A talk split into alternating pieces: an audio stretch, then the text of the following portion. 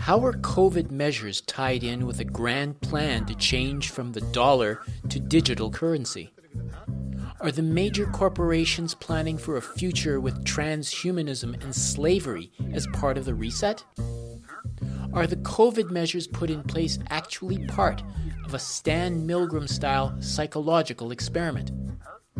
How can we, the people, find a way out of the trap that has been laid for them as the pandemic? This week on the Global Research News Hour, we examine the idea of the COVID crisis being a mask for the global elites to bring about changes on a global level that radically shift our lives in a way that benefits them. In the first half hour, Catherine Austin Fitts of Solari.com makes her debut on the program, detailing her written report on the state of our currencies, the end of currencies. And in our second half hour, we hear from Mila Alekovich Bataille, a noted researcher into psychopathology and psychology, about how the COVID measures put in place are a form of dark psychiatric experiment. On this week's program, Unmasking COVID What purpose does it serve, and for whom? Bringing you the analysis beyond the media headlines, the Global Research News Hour is on the air.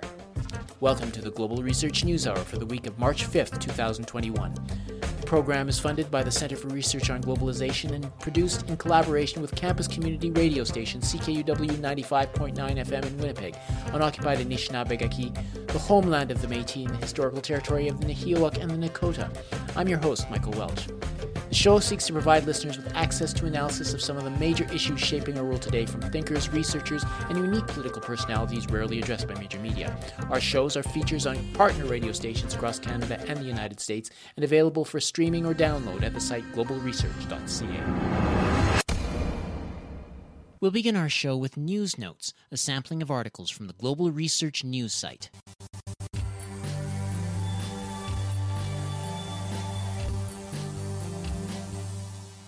The experimental Pfizer mRNA vaccine is both unapproved and permitted. I've checked this statement with a prominent lawyer.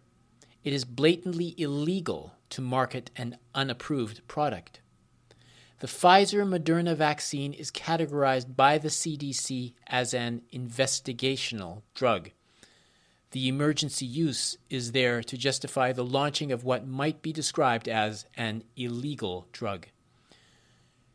That comes from the article CYA and Fraudulent Marketing. The Pfizer COVID 19 vaccine is an unapproved product which is permitted for use. By Professor Michel Chossudovsky, posted March 3rd.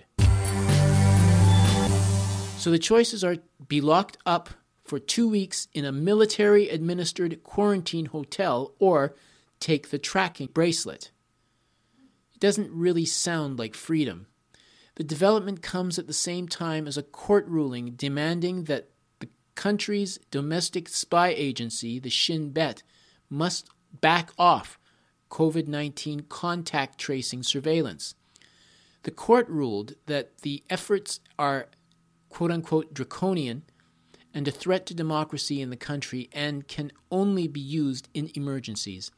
Israel is also operating a two tier society where those who have been vaccinated have a green pass to go where they want, and those who haven't must stay under lockdown.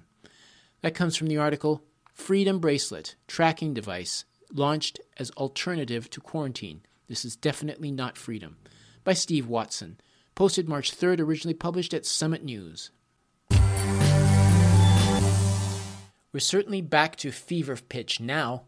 What is different, I think, is the dangers that are present in this new chapter of relations with Russia.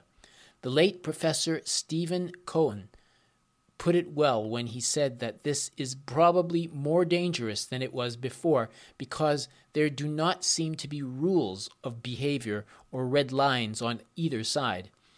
It's an unstable situation, and the rhetoric in Brussels and Washington is increasingly reckless and bellicose. It's being undertaken as a project of national security for the NATO states, and that is driving massive hikes in weapons spending in Europe, but it is actually destroying security because it treats Russia, a nuclear armed state, as an adversary. That was from a conversation between Claire Daly and Dr. Leon Tressell, posted under the headline The EU's Participation in the New Cold War Against Russia. A conversation with MEP Claire Daly, posted March 3rd. Fox News investigation says there's, quote, reasonable grounds to suspect, unquote, that SARS CoV 2, which may have leaked accidentally from a lab in Wuhan, China, was the product of taxpayer funded gain of function experiments commissioned by the U.S. government and overseen by Fauci. At the outset of the COVID 19 outbreak, anyone who dared question the mainstream government and media narrative that SARS CoV 2 evolved in the wild did so at the risk of being labeled a conspiracy theorist. But as months passed, organizations like Children's Health Defense, or CHD, U.S. Right to Know, and others began asking questions and calling for investigations. The Washington Post eventually went out on a limb to print an op ed suggesting that the virus might have leaked from a lab, and more recently, the Wall Street Journal waded into the controversy with its article, China's Reckless Labs Put the World at Risk. That comes from the article Investigation Links Fauci to Controversial Experiments That May Have Led to Pandemic. Posted March 3rd, originally published at Children's Health Defense. These are just a few of the featured articles appearing last week on the Global Research website. Regular visitors to the site are encouraged to send monetary contributions by fax, mail, or online. Just go to globalresearch.ca and click Donate on the menu bar.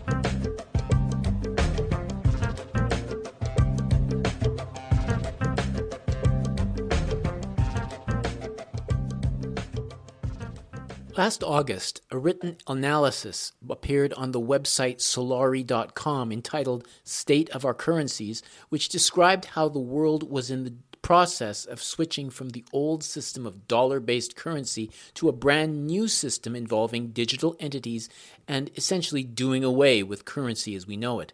This is tied into the various changes brought in the wake of the COVID pandemic. The author's name is Catherine Austin Fitts. She's president of Solari Inc., publisher of the Solari Report, and blogs at solari.com. In addition, she has served as managing director and member of the board of directors of the Wall Street investment bank Dillon Read and Company, and she was assistant secretary of housing and federal housing commissioner at the United States Department of Housing and Urban Development in the first Bush administration. The Global Research News Hour asked her to lay out how the change in currency links with COVID. So the the the central bank, the G7 central bankers voted on the plan to reorganize the financial system. It's called Going Direct Reset. And they voted on that in 2019 and then proceeded in September to um, to go into the the Fed went into the repo market and we saw essentially what is turning out to be a new round of quantitative easing um, that put uh, trillions of dollars into the hands of the banks. And uh, and then you come into the spring, and if they're going to take the next step on their plan to re-engineer both the financial system and really global governance with it, you you needed all sorts of um, actions in the economy that would be very difficult to justify politically through another financial crisis. So rather than have a financial crisis, they decided to have a healthcare crisis. And if you look at many of the restrictions, and I, you know, I'll just say it perfectly. Kristi Noem, the governor of South Dakota, just gave a speech at CPAC, and she said, "Let's face it." She said, "COVID nineteen didn't shut the economy down; the government shut the economy down." And so, what we've seen is economic warfare of the kind that we saw in Russia during the rape of Russia or in Argentina and South America during you know the move by the WTO and the World Bank and IMF. So we've seen this kind of disaster capitalism before and uh, you know and your principal Mr. Chossudovsky has written about it for decades. we've seen it all over the world, but we've never seen it in the G7 nations this way. So what did you happen? You I'm going to grossly oversimplify. You declared all the small businesses and all the businesses owned on Main Street to be non-essential. At which point everybody had to immediately start swinging all their purchases to the companies owned by the private equity investors and the large publicly traded stocks. So for example, we just saw an announcement that retail sales dropped globally by 3%, which looks a little low to me. But e commerce sales are up 27.6%. Now, when you consolidate market share into your companies at that extraordinary percent level and you're prepared for it, that can translate into 1000% plus increases either in your private equity position. You know, to give you another example, more than half of the stocks issued in the US markets last year for IPOs were what's called SPAC, which are cash pools, blind pools. And we now literally have a $700 billion SPAC market capitalization of companies ready to just buy as all these other companies that are deemed non-essential essentially lose their market share and go bankrupt. Mm-hmm. So this is this is disaster capitalism on a global scale in a way we've never seen before, all under the pretext of a healthcare crisis. So if you look at the next steps in the going direct reset, there's no way they could implement those as a political matter, saying it was a financial crisis. You're talking about something that has added untold trillions of dollars of wealth to the top billionaires. Mm. Well, there, there's more than the, the central banks involved. I mean, you also include the, the big pharma, the tech giants, uh, the U.S. military, and media. How exactly do all of these separate entities work together? What are the logistics? I mean, do they all know? Do they all know? So, if you if you want to move to an all digital financial system, then you need to implement the smart grid. And what you're talking about is a wide range of players who are all in the in the business of building the infrastructure on the smart grid from the cloud to the telecommunications to the satellites to literally injecting the nanoparticles into our body that you know hook together with everything else so you know moderna calls their injection the software of life and they literally have quotes describing their their new injection technology as an a operating system for your body. Yeah. Well, well, could you talk about? I mean, the, the, the, whole transhumanism, essentially, I think, is what you're you're getting at there. I mean, um, I mean, maybe you could say a few things. Well, think of it this way. Think of this as the ultimate in intermediation. So, once upon a time, we lived on a farm and we did everything for ourselves. We had our own well. We provided our own water. We built a septic tank. We provided our own sewage you know, slowly what we've done is we've built corporations that intermediated all the different steps. So, for example, you work at the water company, you get a paycheck, you come home, you put money in your retirement account, they buy stock in the water company, and then you come home and you pay a bill to the water company. And so, you know, I I remember telling a client once who was very upset because her water bill was going up. You know so so one week she'd complain about her water bill going up. The next week she'd complain about um, the yields on her stock portfolio going down. And i said this is very simple. Sell your stock and and, and build a well. You know and just disintermediate the intermediation. Well now with technology and nanoparticles we're talking about intermediation so we've seen you know the the people wanting to intermediate us come into our home and use surveillance capitalism to literally watch us through our TV sets, listen to everything we're saying through the smartphone and use that data to sell us things. But now we're talking about a deeper drive to really literally get things into your body. You know, so so we're talking about intermediation at the molecular level is what I believe is happening. Yeah, and uh, that would be through uh, well, they they've got this vaccination plan underway. You know, I mean, is this? Uh, so part of it is the vaccination, but if you look at all the different ways nanoparticles are being inserted into our body through the food, through spraying, you know, there are multiple ways that the nanoparticles are getting into our our bodies, and you know, sort of there's a great debate about what the details are on all of that. Um, but there's no doubt to me that if you come to the Solari report, one of I think the most important Solari reports we've ever done was an interview I did with Adam Trombly many years ago on entrainment technology and subliminal programming. Because I think the biggest challenge we face, you know, you have a push to to move us to a transhumanist society. And I think the most powerful weapon doing that is entrainment technology and subliminal programming. So uh, we've never seen propaganda at the level that we're seeing now. And, you know, that's the ulti- ultimate intermediation when someone can use these kinds of very sophisticated technology and weaponry to literally control or influence our minds without our even knowing it. So, when you have things like uh, these uh, these clouds that are, are used by uh, the military, that that's a way in which you can. Uh, I mean, it, it, can have wide ranging uh, aspects of it. It actually, again, influences the ways in which uh, people will. Right. And of course, the big danger here is if the central banks end up running a crypto system, whether it's a global currency or you know, it's all digital and it looks like different currencies.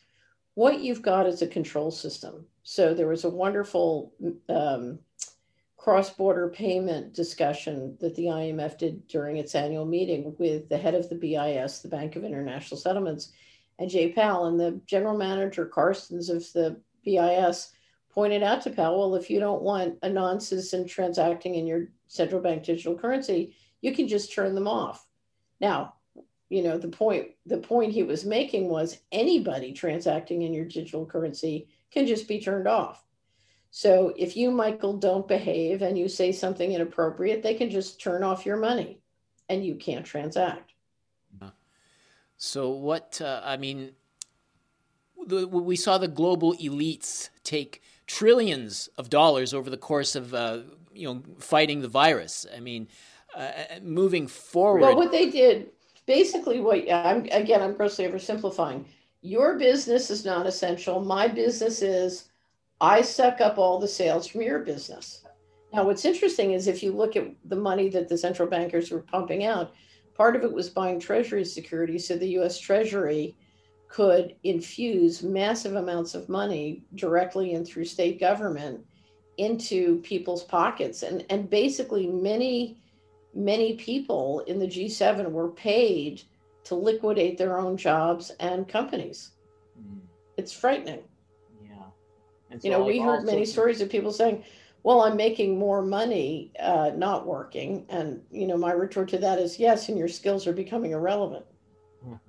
Moving forward, there, I mean, uh, when you look at things like, well, okay, looking over the past, you know, the gains, uh, the labor movement has made major gains uh, for for people.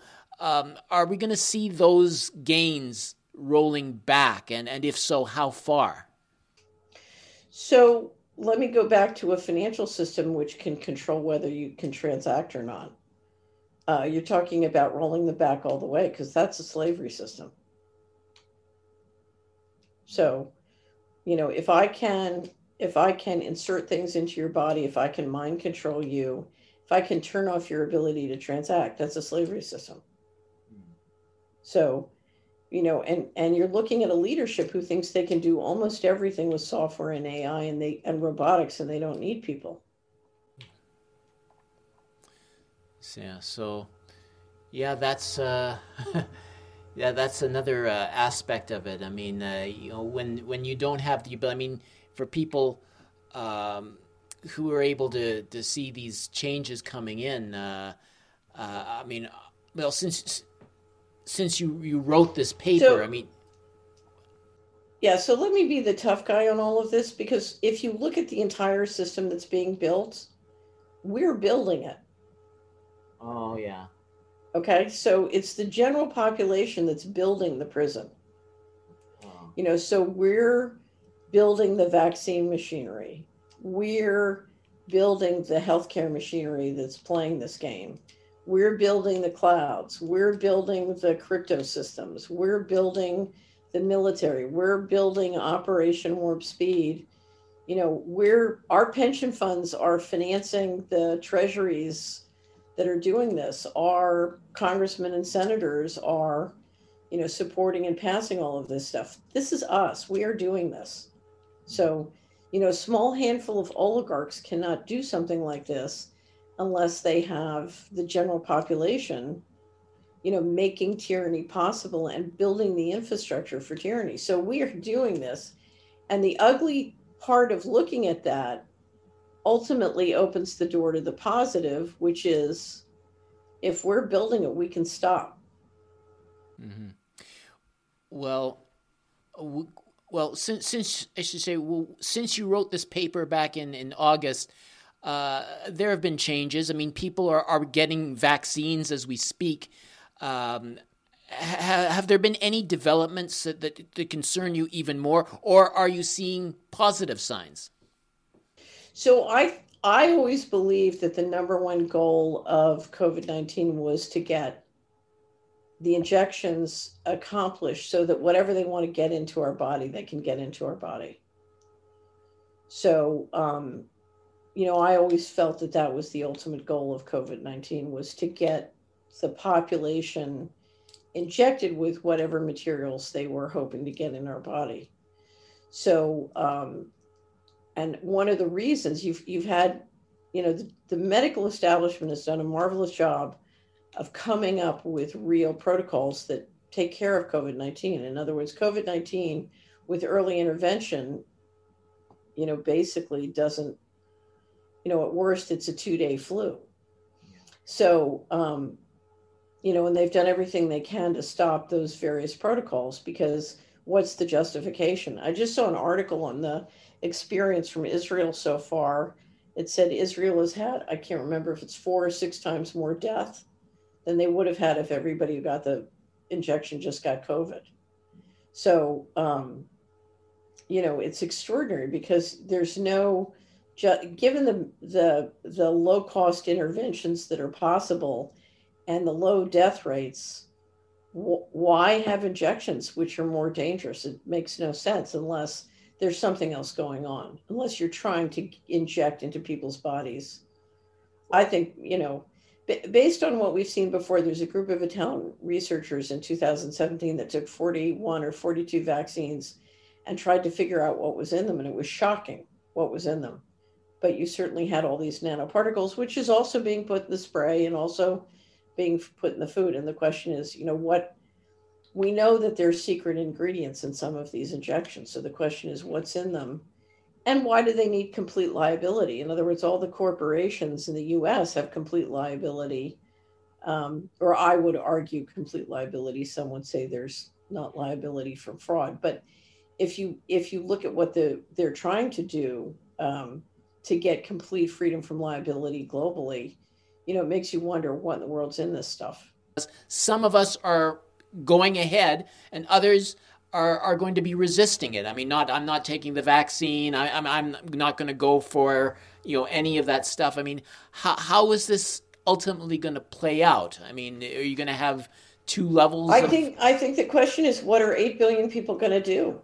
It's going to come down to what we do. Are we going to keep building the prison, or are we going to stop building the prison and say no and start building a human civilization?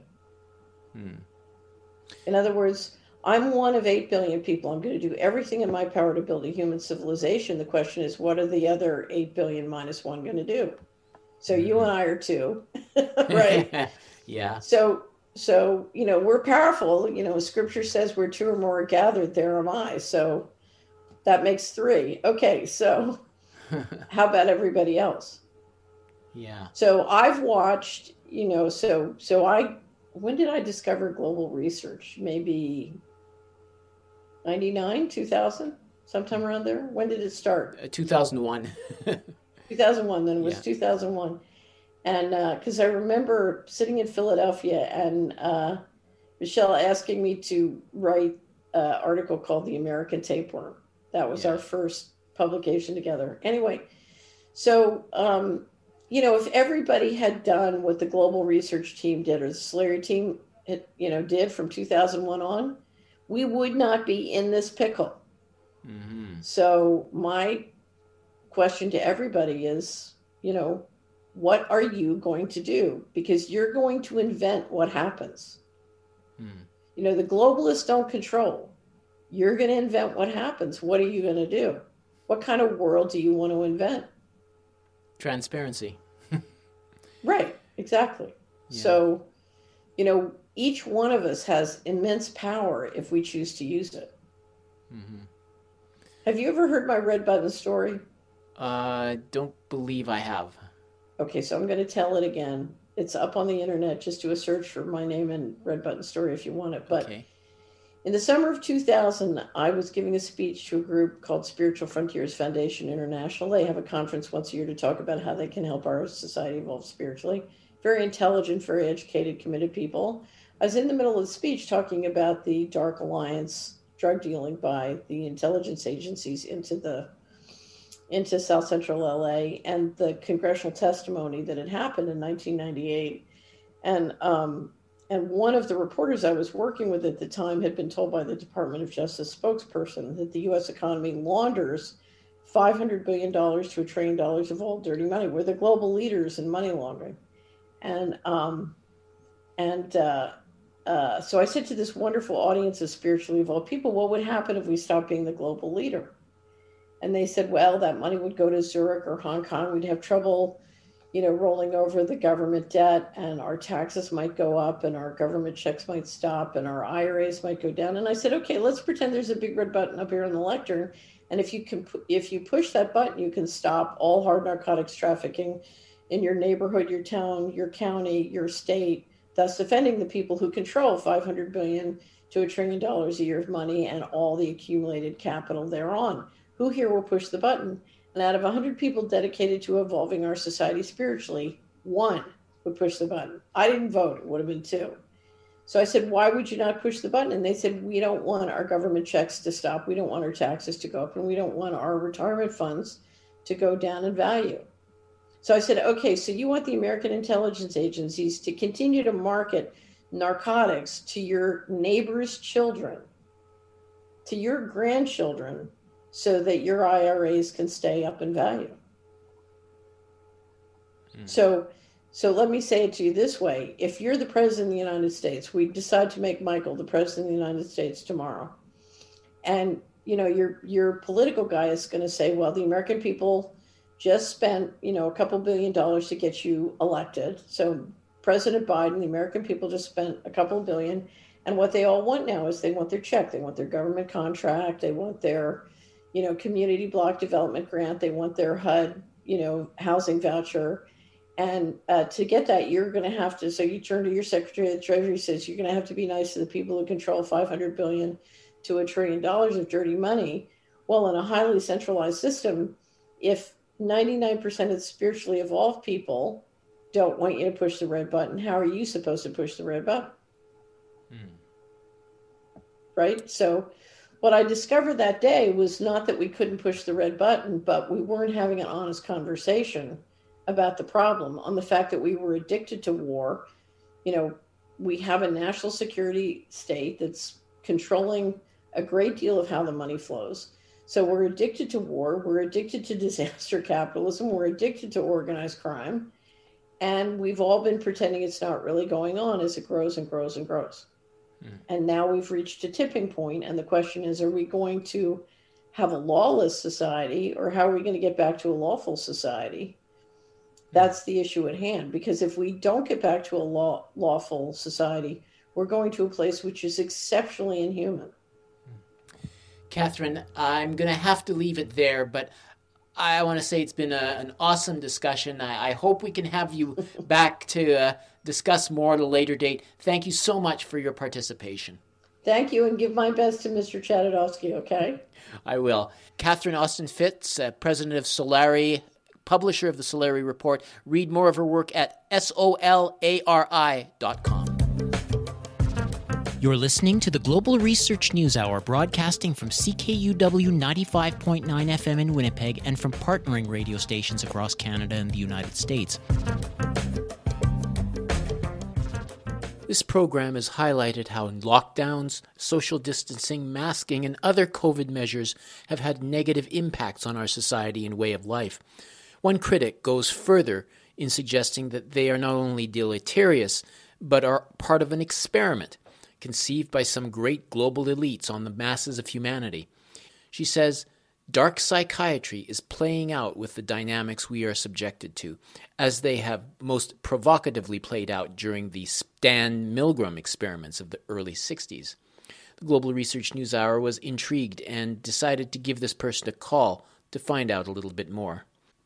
Mila Alekovich Bataille is professor of psychopathology and psychology. She holds a doctorate from Sorbonne University in Paris. She has written over 100 scientific papers in several languages, as well as several books and she is a member of the World Society of Psychopathology of Expression and Art Therapy. And in 2015, she was the president of the International Congress of Psychopathology. She began our conversation by reviewing the history of this field, starting with the Chinese general and military strategist Sun Tzu and his famous book, The Art of War. The Art of War of Sun Tzu, uh, ancient China, was um, uh, um, the knowledge of the social manipulation. You know, it was before BC. Uh, then uh, manipulative modeling of human personality, um, we can say, uh, was well known also by Spanish Inquisition, by Ignacio de Loyola, for example, who um, developed a specific program of Jesuits for the children. He was an excellent psychologist. And the, the, the first um, uh, personality breakdown techniques were maybe developed by Ignacio de Loyola. We'll see that uh, in the, the life psychiatry uses all those techniques. But after that, we can talk, we, now we, we continue, we go further to the 18th century, and we can talk about the Robert Malthus, the Malthusian theory of the um, uh, eliminating poor populations. So uh, the Malthusian theory of eliminating uh, poor people, poor populations, uh, and uh, so on and so on, have been going on for decades in different uh, forms. The laws of classical condition reflex, um, discovered by um, Ivan Pavlov, at the lowest level uh, how to say, in the structure of human consciousness uh, or unconsciousness, especially unconsciousness, are infallible. But at the level involving uh, the frontal cortex, human frontal cortex, uh, they, um, uh, uh, how to say, they don't work. So it, it, it means that the freedom of the human being in this level of the frontal cortex is becoming the more and more powerful why I'm talking about this because if you want to uh, to um, manipulate somebody, you must uh, deal with unconscious uh, of the per uh, personality. Uh, if we are intelligent, um, uh, strong, completely conscious, it does not work. In other words, thinking humans who are aware they are being experimented on end up fumbling efforts at being experimented on. Professor Alekovich Bataille goes on. So, the experiments of Russian physician Ivan Pavlov uh, were conducted in uh, animals. And uh, in, after that, we had the, the, American Behavioral Psychological School, which is a real a great science. But this science will be, all abuses of our psychological knowledge will come from this moment. As early as uh, 1938, German military physician Otto Ranke uh, began physical experiments on humans at a medical academy in Berlin, of Berlin. And um, this is the continuation of the experiments of uh, Ivan Pavlov. You know, it was first of all uh, the experiments uh, he did the experiments on animals, but Otto Ranke began the experiments on human beings, 38, last century. So this is the beginning. It was, um, uh, he did the experiments with drugs, with uh, pharmacosubstances, with um, how to say, um, not neuroleptic uh, in, in, that time, but it was the beginning. After that, we have uh, one very famous physician unfortunately very, very famous physician called Joseph Mengele. Well, now we are at the beginning of the social um, uh, of the black psychiatry, physical black psychiatry and social black psychiatry. Aserinsky and Kleitman um, did experiments with sensory deprivation, rapid eye movement, uh, sleep deprivation. If you did these experiments one, three, four, five nights, the patients go into psychosis directly. So after that, we have two uh, great psychiatrists, Donald Hebb, who was um, independent research, and Donald Cameron, who was the associate of Central American Agency. And Donald Hebb and Donald Cameron um, uh, conducted the, psych the psychiatrist uh, experiments on human beings, on human patients, and it was a real beginning of the Black psychiatry in the United States and the beginning of the mind control program, um, uh, Artichoke, Monarch, Bluebird, Search, and so on and so on. Um, uh, program which lasted un unofficially between 50s uh, and 70s la last century. But I think that I would say that this program uh, exists still today. 10 years later, with, uh, with uh, Ronald Laing, Franco Basaglia, Michel Foucault, uh, well, the, the, I, I would say the children of the greatest psychiatrists, French psychiatrists, uh, Philippe Pinel and Etienne Esquirol. With that progress of the history of black psychiatric research, Professor Olekowicz Bataille pointed out a similarity between the lockdowns of today and the written work of yesterday. Today's lockdown of all the populations all over the world was in fact was in fact the book of Michel Foucault called Le Grand Renfermement, the Great Lockdown. Michel Foucault wrote a book, Le Grand Renfermement, a medieval measure. Donc, c'était le Moyen Âge. It is exactly what happens today with lockdowns of all the populations all over the world. Professor Olekowicz Bataille then lays out the famous Stan Milgram experiment. A famous experiments of Milgram, Carlsberg, Solomon Asch uh, um, examine how much people are able to confirm and listen uh, to illogical or unhuman commands. The Milgram's experiment asked people to give other people electric, electric shocks, um, inquiring them to constantly increase their strength. And many accepted uh, this all, all uh, how to say at the request of authority. It was the authority real or false authority. Even uh, how to say even when the subjects in the experiment would start screaming. Of course uh, the subjects in the experiment uh, did not know that uh, experiment use actors because it was a scientific experiment. Unfortunately, the conclusion of this experiment was devastating because only a small number of people were able to resist the cruelty and to refuse the obedience to the authorities' command uh, in any human experiment. This is very important to say. Uh, the majority accepted illogical, cruel commands and continued in this sense to torture the people. Uh, now, it is a, in a psychology and psychopath psychopathology, we are calling this identification with aggressor. This is a mechanism, uh, defense mechanism, a very ill defense mechanism. According to the Milgram experiment, people who can be convinced to shock people at increasing levels if told to do so by an authority they trust what Professor Olekowicz Bataille is suggesting now is that people are being subjected now in the face of COVID to do precisely the same thing. In the beginning of March 2020, all, all over the world, the uh, pro-globalist governments um, introduced a brutal state of siège, l'état de siège, uh, even um, uh, le couvre-feu, uh, French word, of course, and even uh, the state of emergency.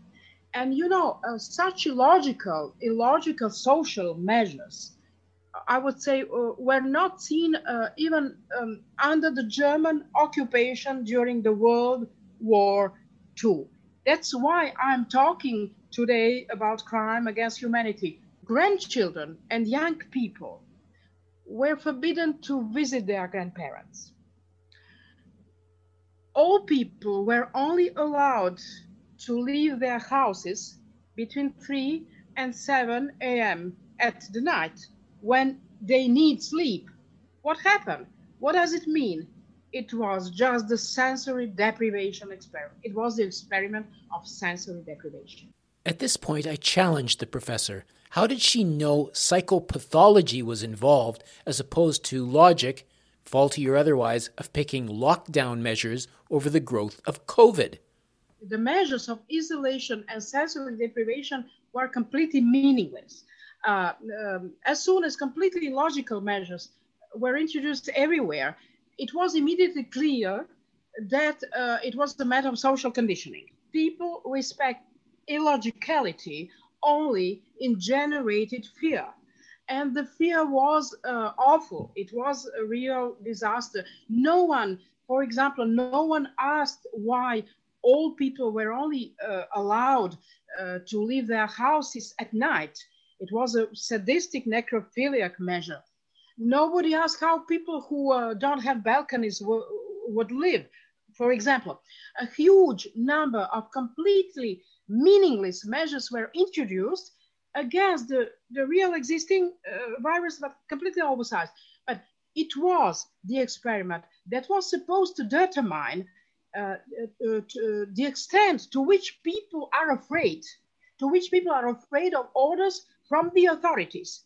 Uh, now it was false, they, they were false authorities because it, it, was not a scientific experiment. It was a politician's uh, supranational uh, globalist minority. This is the false authority. But people were afraid. And uh, this experiment wanted to, uh, to uh, examine to, to what extent people can be enslaved. At this point, we need to ask certain questions who is being experimented on, who is doing the experiment, and what is the aim of the experimenters? Well, I would say that it, it was to cover in the classic diversion, you know, the real social and economic danger today. And this is the collapse of financial system all over the world. Um, for, uh, since the time of the financial collapse um, on the Wall Street on uh, 2008, uh, for JP Morgan and Goldman Sachs to survive, uh, the great world capital has gradually abolished all human freedom. And this was the cause, if we go, if, if you went, if we go to the cause of this phenomena. But let us say um, it, it was exactly the, the real COVID-19 virus is in banks, is banking characters in this social, um, uh, excuse me, um, supranational financial minority of criminals all over the world. But because we today we don't have a left and right power, you know, political power is in the 19th century. Today we have just uh, this globalist minority on the one side and the sovereign peoples on the other. We are slaves, all of us. We are slaves. We are on the other side. Uh, you have contradictory measures which amplify schizophrenic and paranoid uh, feeling in humans. Uh, uh, also, you have illogical commands. You, you, we had illogic, and we still have illogical commands and measures which promote illogical thinking. Then we had the repressive and humiliating measures uh, of covering the mouth and the nose for 20 hours a day. You know, uh, and also we have uh, brainwashing measures, a call to the population to distance themselves uh, as much as possible. It's completely fo foolish. And now we have also the techniques and the materials which cause victims. This is very important to say. Now, I just want to, to, to give you the, the little example to be clear although it was always known that walking, oxygen, uh, sun, and light to say like this, yes, are generators of um, uh, health and biological immunity. Populations all over the world have been uh, banned from exposure to light and to sun for more than two months. Do you understand what I'm talking about? The old, the, the, the, uh, the persons over 65 couldn't leave their homes except at night. What does it mean? It was the deprivation, the sensory deprivation experiment. Somebody can tell me, c'était le hasard. Non, c'était pas le hasard, c'était le programme. And I, um, I, I just, I want to point this, it was the program.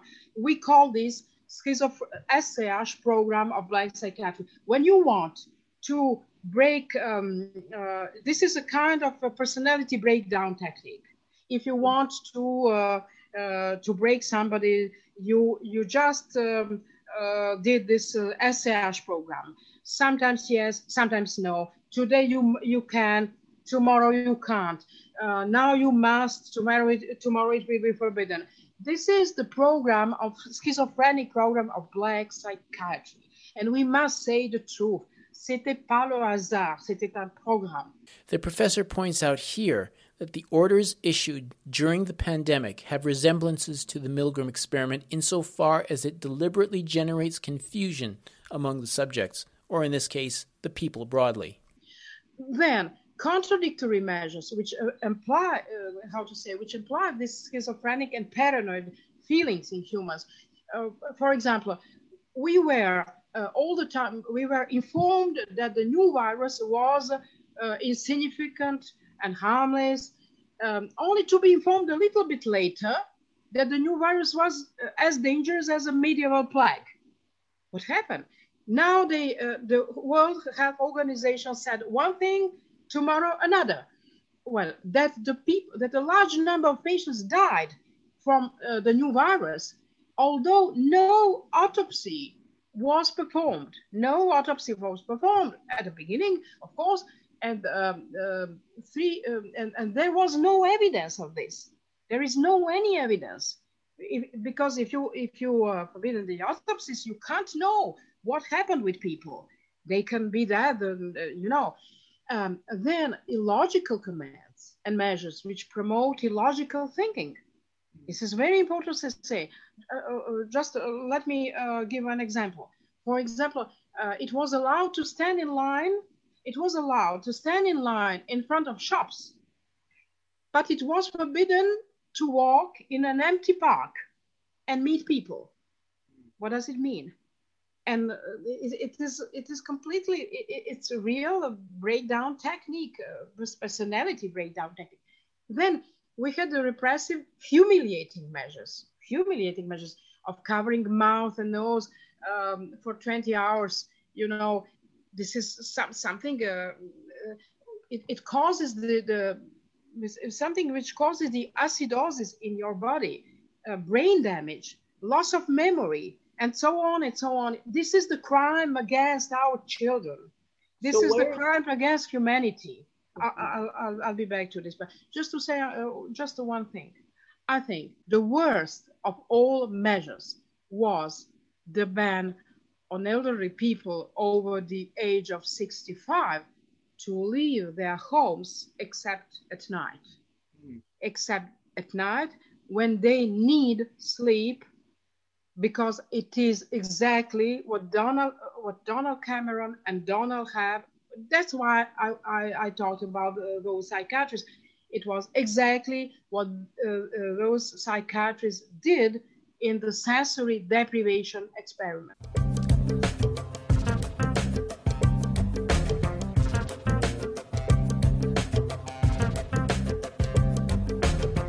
As discussed on past episodes in this program, the media has definitely been sending out frightening measures, and chief public health officials everywhere have been barking out orders that don't make sense when looked at carefully. But in our panic, we seem to go along with and eventually normalize the measures. I asked Professor Alekowicz Bataille about the ultimate endgame of the experimenters implementing this strategy. The ultima ratio of all this operation was to uh, make our life impossible to um, uh, and after that to because when you have the uh, when your life become impossible you say just just enough i can't support all of this i will accept the vaccine. So it was the real ultima ratio it was the vaccinations with the experimental vaccines. It is exactly the malthusian uh, robert malthus um, program of the eliminating of poor populations accepting the vaccines. The vaccines, experimentally vaccine. We can't live with masks, with lockdown. It is impossible. It is awful. Now I say enough, basta. I accept the vaccine. It is. It was the ultima ratio of their action. And why to accept the vaccines? To get the money because they got a lot of money, and also to eliminating poor populations. As simple as that. It was the whole history. The Malthusian program is going on. This idea of the Malthusian strategy of eliminating the poor through the vaccines was never discussed in depth during the interview, so I would advise caution in subscribing to it. Although there are researchers within highly related fields who warned of the possibility with the messenger RNA vaccines, antibody dependent emulsification, allowing the system to become hypersensitive to the point of attacking the body itself. If this occurs, many more people would die. I asked the professor about how we as rats can fight back against our experimenters. We have practically the civilian, civilian war all over the world. For example, in France, all over uh, the France, in all uh, towns, uh, cities, you have a, uh, c'est vraiment l'intifada. Uh, uh, in Germany also, in Italy also, in in the Balkans, it's now a, a little bit different. But in United States, but uh, I would say uh, what is very important for me to say is that their experiment failed. Why? Because they had no real scientists with them. You know, the great scientists, uh, Dr. Um, Didier Raoult uh, uh, from Marseille, from France, Marseille, uh, Didier Raoult, Dr. Perronne, Michael Levitt, uh, Nobel Prize, uh, Luc Montagnier, Nobel Prize, uh, Dr. Trotta, etc., etc. The great Jean Fourtillan, if who was imprisoned in, in, in one moment, all those scientists didn't want to be with this criminal big pharma um, uh, how to say uh, minor, uh, minority globalist minority because Nazi, Nazi regime, Nazi regime uh, during the World War II in Germany had the real scientists. The real German scientists falsificated the German history, but they were scientists. It was, uh, it was awful, it was catastrophic, but they were scientists. Now, this community today of build, uh, I would say that this experiment was conducted by criminals and idiots. And the greatest scientists would, uh, uh, didn't want to work with them. That is the reason mm, uh, why this uh, great experiment failed. I slightly disagree with the professor on this point. While there are many, many experiments, including the Nobel Prize winners she mentioned, who disagree with the COVID measures, there are also many who agree with them, at least in Canada. We see them both on TV and off TV, and that is, in fact, arguably one of the key reasons why so many of us embrace them.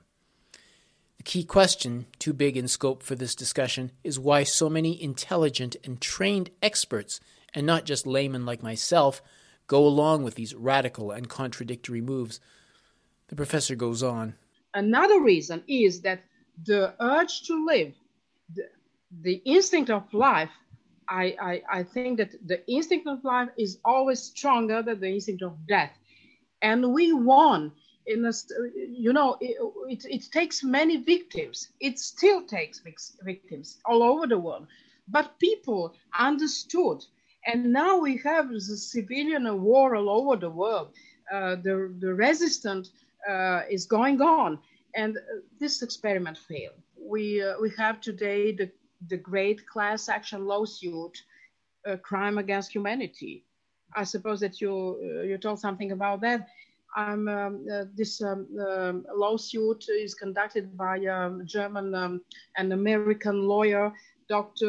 Reiner Füllmich, who uh, who is um, who begins with this uh, great class action lawsuit crime against the humanity crime against our children crime against humanity. I'm in charge for the eastern and southern europe.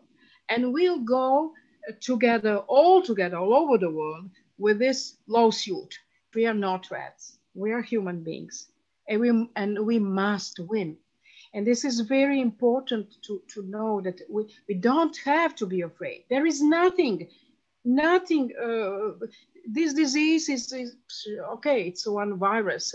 This is not a question of viruses. Is a question of liberty. This is the question of liberty all over the world. And we must stay and human as human beings. You know, if you, if you permit, um, I just, uh, one um, poem uh, which I like very much comes to my mind immediately. It was something which I uh, read when I was uh, much younger. This is one poem of um, uh, um, T.S. Eliot, Waste and Other Poems. It comes to my mind immediately. He asks, Where is the life we have lost in living? Where is the wisdom we have lost in knowledge? Where is the knowledge we have lost the information? the cycles of heaven in 20 centuries brings us further from God and nearer to the dust. And now this comes to my mind. I'm asking myself, is uh, real our our destiny this dust, or will be, uh, or will be still the human beings, brave, courage. Let us remain brave, courage, and strong people. Let us uh, defend our humanity because our humanity is, is in danger. Yeah. I'd like to say to, to all our friends all over the world to join us today in this class action lawsuit crime against humanity. We must, uh, the criminals have to be punished. It was the crime against our children. It was the crime against our liberty. It was the crime against our, uh, we, we, we couldn't work uh, and it we had many many victims and we still have victims but i think that it, it is the beginning of the end that their experiment failed their experiment failed this is the most important to say uh, we had fear uh, victims uh, identification with aggression uh, all those uh, disasters but finally the real courage strong people won I would like to to um, to finish my, this this little interview. Uh, thank you for your invitation with uh, these words: "Power to all our friends. We will win." Thank you very much. That was Professor Mila Alekovic Bataille speaking to me on the topic of dark psychiatry as it plays out in the COVID battle. She spoke to us out of Belgrade in Serbia. Next week, we begin a special series exploring the tendency of the U.S. to launch wars in the month of March and examine a few of the devastating conflicts of the last 25 years. Be sure to join us then.